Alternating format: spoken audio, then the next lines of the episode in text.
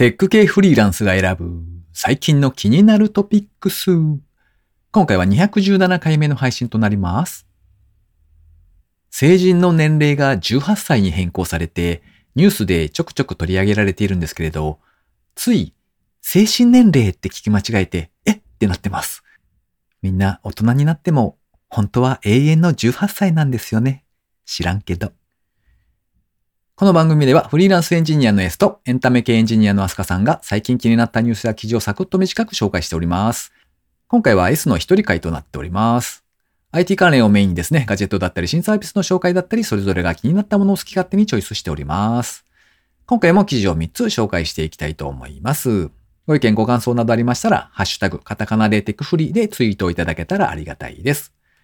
それでは一つ目ですね。リアル接客よりもお客は気軽。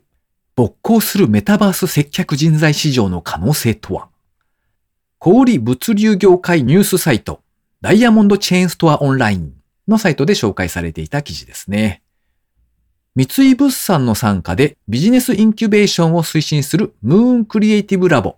は2021年の10月にメタバース向け人材マッチングサービスメタジョブのベータ版をリリースしたそうです。1年以内の法人化を目指しまして、企業や学校らと連携して実証実験を進めているとのこと。こちらの実証実験でですね、登録者数がすでに約1500名に上っておりまして、登録者の年齢層は20代から70代と幅広く、うち20代、30代、40代がそれぞれ約3割を占めるという状況だそうです。こちらの記事を紹介している現在ですね、2022年4月の現在ですね、募集中のお仕事のページで並んでいるものはと言いますと、他の求人サイトでは見かけないユニークなものが並んでおりまして、例えば、アバターを動かすオンライン接客とかですね、マーダーミステリーアバターゲームマスターとかですね、はたまた、高校向け VR 課外授業のファシリテーターといった、なかなか他では見かけないような内容が並んでおります。応募者はメタジョブにキャスト登録を済ませた後、運営スタッフと面談がありまして、その後気になる仕事に応募すると、そういうフローになっているそうです。確かに VR の世界でも接客というところは、まあ AI が全部やれるわけではないでしょうから、人間がやるというところもあるんでしょうね。ここの部分は実は、この先結構広がっていくんだろうなぁなんてことをちょっと思いながら記事を紹介してみました。では二つ目ですね。VR ヘッドセットとキーボードが合体。両手でこめかみをタイピング。芝浦工大と NTT ドコモが開発。IT メディアニュースで紹介されていた記事ですね。こちらはまだ研究段階のお話なんですけれども、芝浦工業大学学べ研究室と NTT ドコモの研究チームが開発した HMK VRAR テキスト入力用ヘッドマウントキーボードというものがあるそうです。で、こちらがですね、VR のヘッドマウントディスプレイのストラップをですね、あの、頭に固定するために、なんでしょう、鉢巻き状になっているやつですね。あそこのストラップの部分の両側にですね、左右分離型のキーボードをそれぞれ設置したという効果的なタイピングシステムとのことです。こちらを着用する人はですね、両手を上げて、右手で右側、左手で左側のそれぞれの分離されたキーボードをタイピングするというスタイルですね。研究によりますと、キートップの改良なんかを加えたりしながら、バージョン1.0、1.5、2.0と進化していったそうなんですけれども、最終的にはですね、ヘッドマウントディスプレイを装着した状態で、机の上のキーボードが直接は見えない状態。その状態のタイピングと比較しまして、90%以上のスピードが達成できたということだそうですね。ちなみに、ヘッドマウントディスプレイを装着しない普通の状態ですね。普通にディスプレイを見ながら机の上のキーボードを叩くと、そういった状態と比べると65%のスピードだそうです。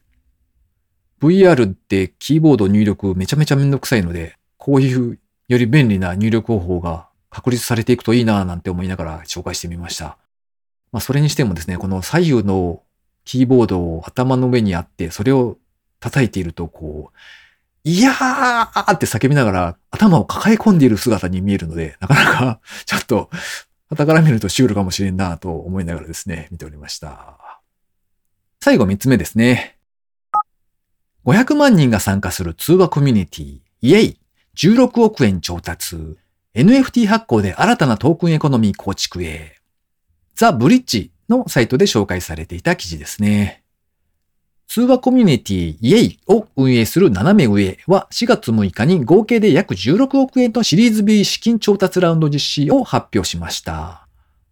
同時にですね、 Yay! のユーザー数が今年2月の時点で500万人を突破していることも公表したそうです。同社では今後、このユーザー基盤をベースとするトークンを活用した経済圏、トークンエコノミーと呼ばれるやつですね。その開発に乗り出すことも明らかにしておりまして、調達した資金はこれに関わる開発に必要な組織体制に投じられる予定だそうです。こちらの Yay! のサービスなんですけれども、以前にこのテックフリでもですね、紹介したことがありまして、順調に大きくなっているんだなと思って、再び紹介してみたという感じですね。実際にアプリも登録して使ってみたんですけれども、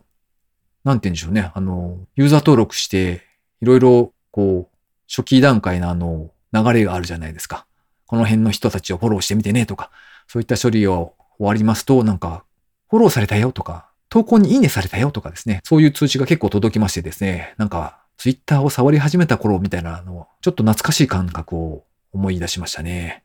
割とアプリの機能的にもですね、ツイッターに結構似ているかななんて思いながら触っておりました。あとは身分証明ですね。あの、身分証をカメラで撮影して年齢を確認するっていう機能があるので、まあその年齢に関しましてはツイッターとかよりも信頼ができるのかななんて思います。そういった SNS のサービスにですね、トークンの機能が投入されまして、おなるほど、まあそういう流れだのうと思いながらピックアップしてみました。ということで、今回紹介する記事は以上となります。続きまして、番組にいただいたコメント紹介のコーナーですね。まずは、ムラピョンさん、いつもありがとうございます。シェアリング IoT 農園はびっくりしました。農業は田舎にあるイメージでしたので、すごく驚きました。あと、私もファイザー、ファイザー、モデルナでしたが、3回目は頭痛がとにかくひどかったです。笑い。とコメントをいただきました。都会に生活している中で、あの、ちょっと農園とかですね、そういう土みたいなものがあるといいのかもしれないですね。ワクチン接種の3回目、頭痛がひどかったとのことで、もう多分今は大丈夫なんだとは思うんですけれども、やっぱり割と人によって状況が違うみたいですね。それから高見千恵さん、いつもありがとうございます。215回聞いた。え、桜餅の葉っぱ食べないですって？アモンガスの VR 版、ちょうどさっきゲーム実況で聞いたと思ったら検索したら出てきました。やってるようですね。ワクチンは熱が出る前に、痛くなる前に予防的に薬飲んだり、湿布貼ったりしてると効果がありそう。とコメントをいただきました。ありがとうございます。桜餅の葉っぱは食べる人、食べない人、結構分かりそうですね。